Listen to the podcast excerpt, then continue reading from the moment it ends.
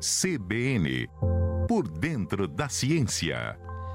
Professor Adilson de Oliveira, né, ele que é professor e pesquisador da UFSCar, hoje fala sobre o Prêmio Nobel de Física, né? Por que, que foi dado esse prêmio e também os motivos desse prêmio. Professor, bom dia para você.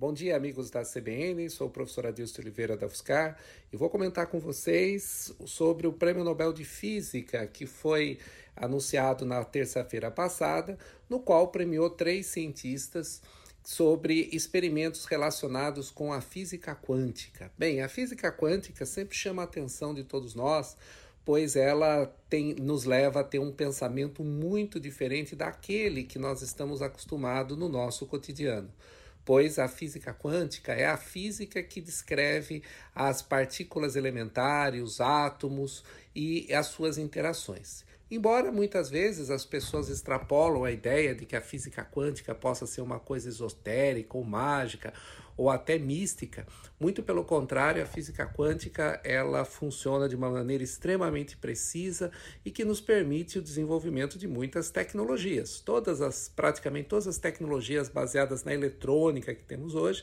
são frutos da física quântica que no começo do século XX começou a tentar entender a estrutura do átomo e descobriu que as leis que se sabia até então não descreviam as propriedades que tinham dos átomos. Então foi necessário criar uma nova teoria que tem um alcance muito grande. Mas o Prêmio Nobel de Física dado esse ano a três pesquisadores se refere exatamente a uma das coisas mais fascinantes da mecânica quântica, que é o fato de que duas partículas elas podem interagir a uma distância muito grande.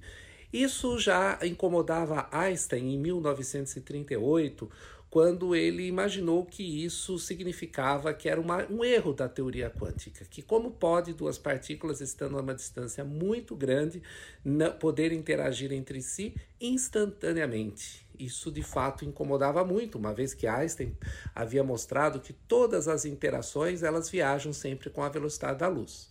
Essa ideia, então, chamada, chamada de paradoxo de Einstein, Podolsky e Rosen, levou quase todo o século XX em discussões, até que em 1982 foram realizados um primeiro experimento pelo Alan Specht, um dos ganhadores do Prêmio Nobel de, de, de Física desse ano, mostrando que duas partículas de luz, chamadas fótons, poderiam interagir a distâncias muito grandes. Ele demonstrou isso pela primeira vez e outras propriedades foram sendo demonstradas ao longo dos anos. Em particular, até o chamado teletransporte quântico, onde você transporta as informações de uma partícula para um outro lugar. É bem diferente daquele teletransporte que a gente vê na série Star Trek, onde as pessoas são desmaterializadas e, trans, e, e rematerializadas em outro lugar. O teletransporte quântico ele teletransporta as informações, permitindo criar uma partícula distante da outra até milhares de quilômetros de distância, ou seja, não tendo limite para onde elas podem chegar. Então, esse ano eles deram o prêmio Nobel aos pesquisadores aos pesquisadores Clauser, Zellinger e Aspect, por exatamente demonstrarem que esse efeito é possível de acontecer e é verificado.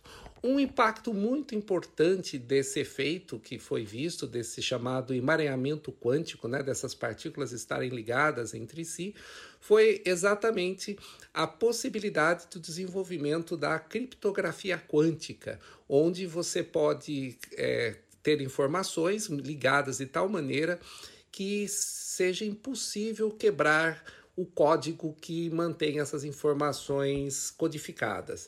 Isso, sem dúvida nenhuma, tem uma aplicação muito grande, em particular nas transações que a gente faz na internet, entre outras coisas.